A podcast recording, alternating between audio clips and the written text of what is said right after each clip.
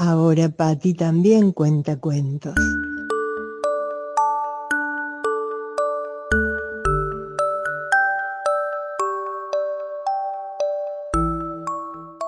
A continuación, Patty te cuenta cuentos.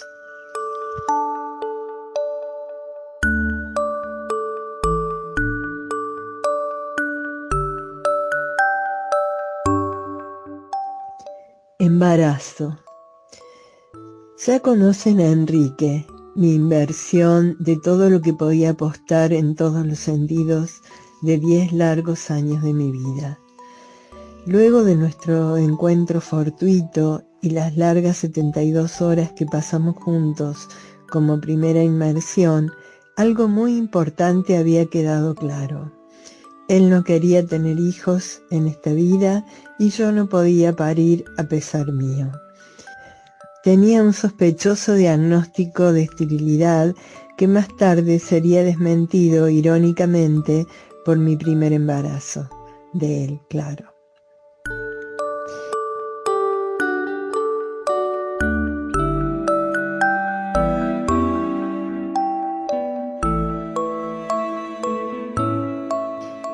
La primera noche interminable entre cafés y cervezas, los dos habíamos sido taxativos.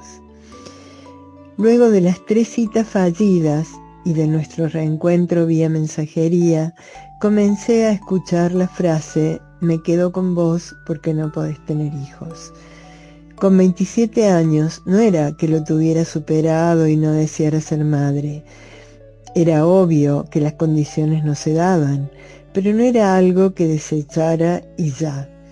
Y como era mi costumbre, allá fui detrás del deseo del otro y de la necesidad de satisfacerlo sin que pudiera mm, darme cuenta del mío propio. Sin embargo, en esta oportunidad, a la intrepidez inconsciente, a la ansiedad y al miedo, le sumé el albergar la esperanza y soñar con ello aunque el otro repitiera a menudo, me quedo con vos porque no podés tener hijos.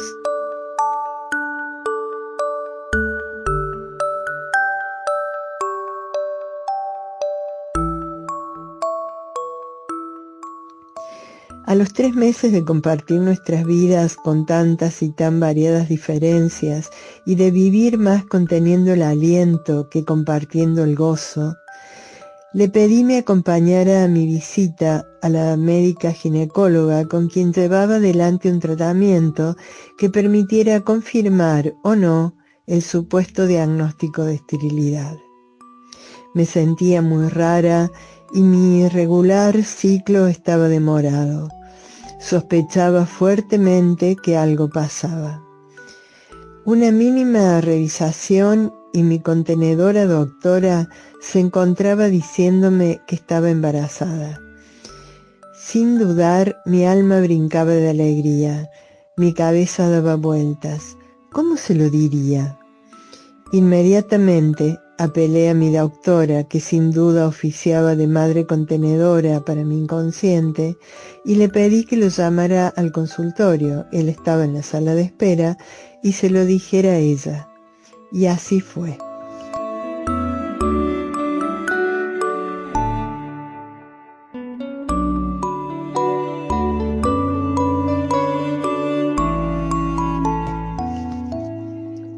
La primera reacción no fue una inmensa alegría como la mía, pero tampoco se mostró osco y distante. Salimos de allí, celebramos almorzando en un resto porteño y luego caminamos al sol. Recuerdo parar a la gente que cruzaba y les contaba que estaba embarazada. Decidí llamar a mi madre luego.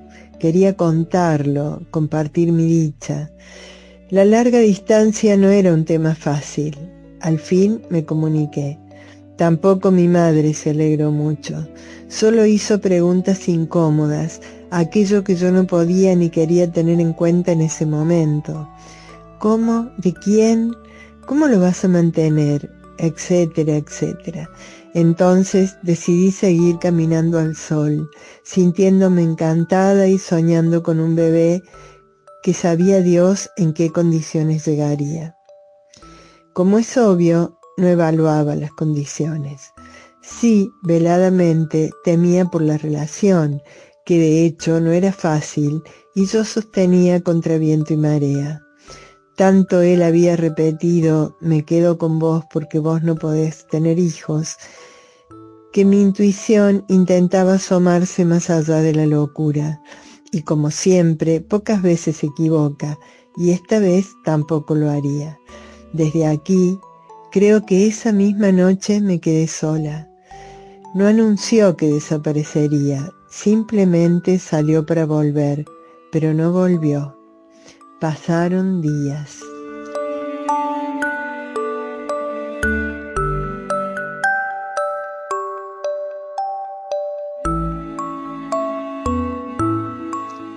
Rápidamente mi tensión, mi angustia, mi contracción tuvieron consecuencias en mi incipiente panza y el fantasma de la posibilidad de pérdida tapó el cielo e hizo temblar a todas mis ilusiones.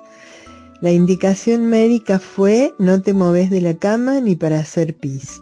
Y allí comenzó un calvario largo, tortuoso, difícil, más doloroso que gozoso un embarazo con riesgo de no llegar a término y peor aún, riesgo de un bebé que naciera con problemas de cualquier tipo.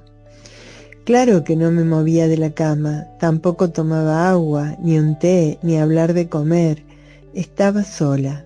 Daba cualquier cosa por no perder el embarazo y dejaba jirones de dolor por la ausencia, la desaprensión, el abandono. No se trataba de llorar, porque en realidad mi dicha era inmensa. Estaba embarazada. Y una vez más la paradoja.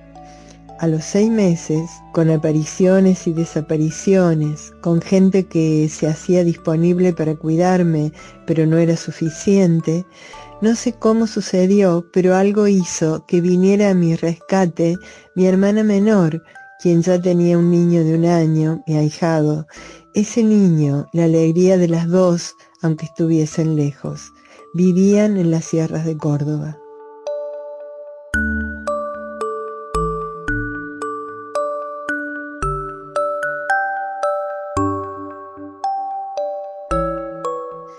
Vino a verme con la convicción de llevarme a su casa o a la casa de mis padres, con tal que viviera un embarazo decente, sin tanto riesgo ni tanto dolor, además, claro, de no saber dónde, cómo y con quién y con qué recursos llevaría adelante el parto, y etcétera, etcétera, si me quedaba sola en Buenos Aires. Asustada, muy asustada, es la emoción que más recuerdo, nos habíamos mudado y él había instalado un taller para su cuero y mi telar lejos de la capital, en la provincia. Dejar todo en sus manos, aunque solo estuviese en Buenos Aires imposibilitada de moverme y de hacer, me aterraba. Podría perderlo todo, comenzando por él. Aunque él era una sombra. Tampoco mi hermana regresaría sola a Córdoba. No tenía nada para tranquilizarla, ninguna solución para lo más importante, el parto, el nacimiento, el llegar a término. Me fui a Córdoba con ella, y fue verdad que en las sierras, con sus cuidados, prefería los de ella a los de mi madre, todo fue mejor.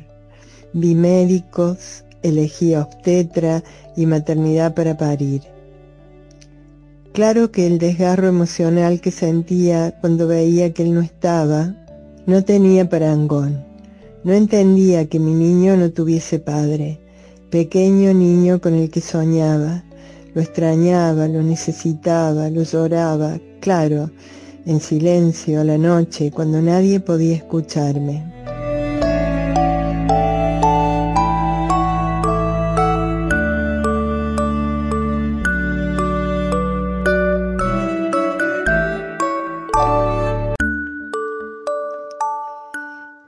Debatía en pensamientos acerca de cómo seguir sola, cómo sería mi vida. Solo quería volver a Buenos Aires. Soñaba a menudo con él, que llegaba, que estaba, aparecía por la puerta, para disfrutar conmigo la panza. que era muy pequeñita, con mi delgadez, era como un nudito en medio de la espiga que yo era. Mis padres, y en especial mi madre, que también tenía su propia experiencia en embarazo sola y más desprotegida que protegida, me ofrecía amorosamente que me quedara en su casa y luego, a la primera de cambio, me lo cobraba con un reproche, una demanda, un juicio y una condena. Solo quería escapar, no podía. Los nueve meses se aproximaban. Y un día, harta ya de estar harta de esperar en vano, aunque siempre esperaba, se presentó en la puerta de la casa de mi hermana, donde yo tenía mi cuarto y podía esperar a mi bebé, aunque lejos estaba de parecerse a la dulce espera. Escuché golpear, el corazón me dio varios vuelcos y corrí a abrir la puerta.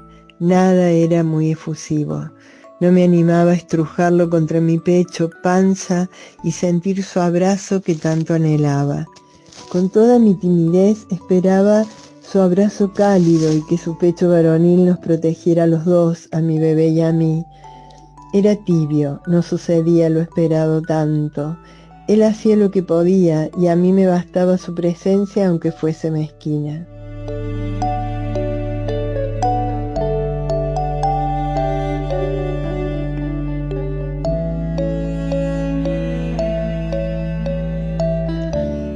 Fueron un poco más de 24 horas, intensas, reparadoras. Todo estaba en pie, o parecía estarlo. Y él había llegado. Claro que para irse muy rápidamente. Ya sabíamos que tenía que vender y hacer clientes para nuestras respectivas producciones. Desde Córdoba viajaría directamente a Mar del Plata. El verano se acababa y había dinero que cobrar. No podía pedirle que no se fuera, no tenía el coraje. Me rondaba la culpa de haberlo traicionado al quedarme embarazada cuando no podía, claro. No había mucha palabra, ni transparencia, ni comunicábamos nada de lo que realmente era esencial. Mi situación de vulnerabilidad era extrema. ¿Qué decir? Decidimos que lo acompañaría hasta la terminal de Córdoba y luego volvería en otro colectivo, tranquila y con toda la gracia de haberlo visto y de saber que estaba, que estaba para mí y estaría para nuestro hijo. Era marzo y aún era verano, la temperatura era muy alta, eran las dos de la tarde cuando él subió a su colectivo de larga distancia que lo llevaría lejos y lo preservaría de la suprema responsabilidad de estar ahí para el nacimiento. Cuando levanté la mano desde abajo como un último chau, tenía claro que mis sensaciones físicas eran complicadas. Se me bajaba la presión, me mareaba, no podía tomar otro colectivo. Tomé un taxi y me fui a la casa de una antigua amiga que me recibió de maravillas y me quedé allí hasta la tardecita, cuando el sol y el calor fueran más suaves con mi estado.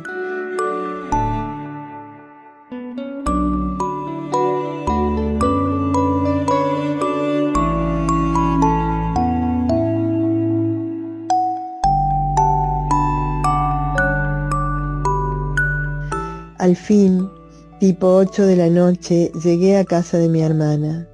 Cuando entré su expresión fue, uy, qué cara de parto. A la hora comenzaron las contracciones. Ella preparó todo para el traslado a la ciudad, a la maternidad nacional. Mi hermana tenía sobrinas y cuñadas, así que hubo rondas de mujeres opinando hasta que salimos. A la una de la mañana me internaron. Desde allí estuve sola como sucede en los hospitales públicos. El trabajo de parto fue muy largo. Le rogaba a los médicos hicieran algo para que naciera. Solo me quedaba rezar. Cuando a ellos les pareció, me llevaron a la camilla. No tenía suficientes fuerzas. Entonces, y gracias al cielo, optaron por el goteo de suero. Con muy poco pude y nació. No recuerdo momento más sublime, más creativo e íntimo que ese. Me lo pusieron sobre mi panza y el gozo fue total. Luego preguntaron por el padre e hicieron chistes. Eran las once y veinte de la mañana. Abajo esperaba mi hermana con su marido, quienes festejaron emocionadamente el anuncio por el parlante del nacimiento de Martín. Luego la internación este lunes, ya que era sábado. Mi madre no fue a verme, fueron otros muchos. Yo estaba en el cielo. Cómo seguiría la historia desde allí era realmente en ese momento otra historia. Llamé al padre el lunes cuando llegué a casa de mi madre con mi niño con nombre musical y cabellos color sol. Vino a verlo y a buscarnos un mes después.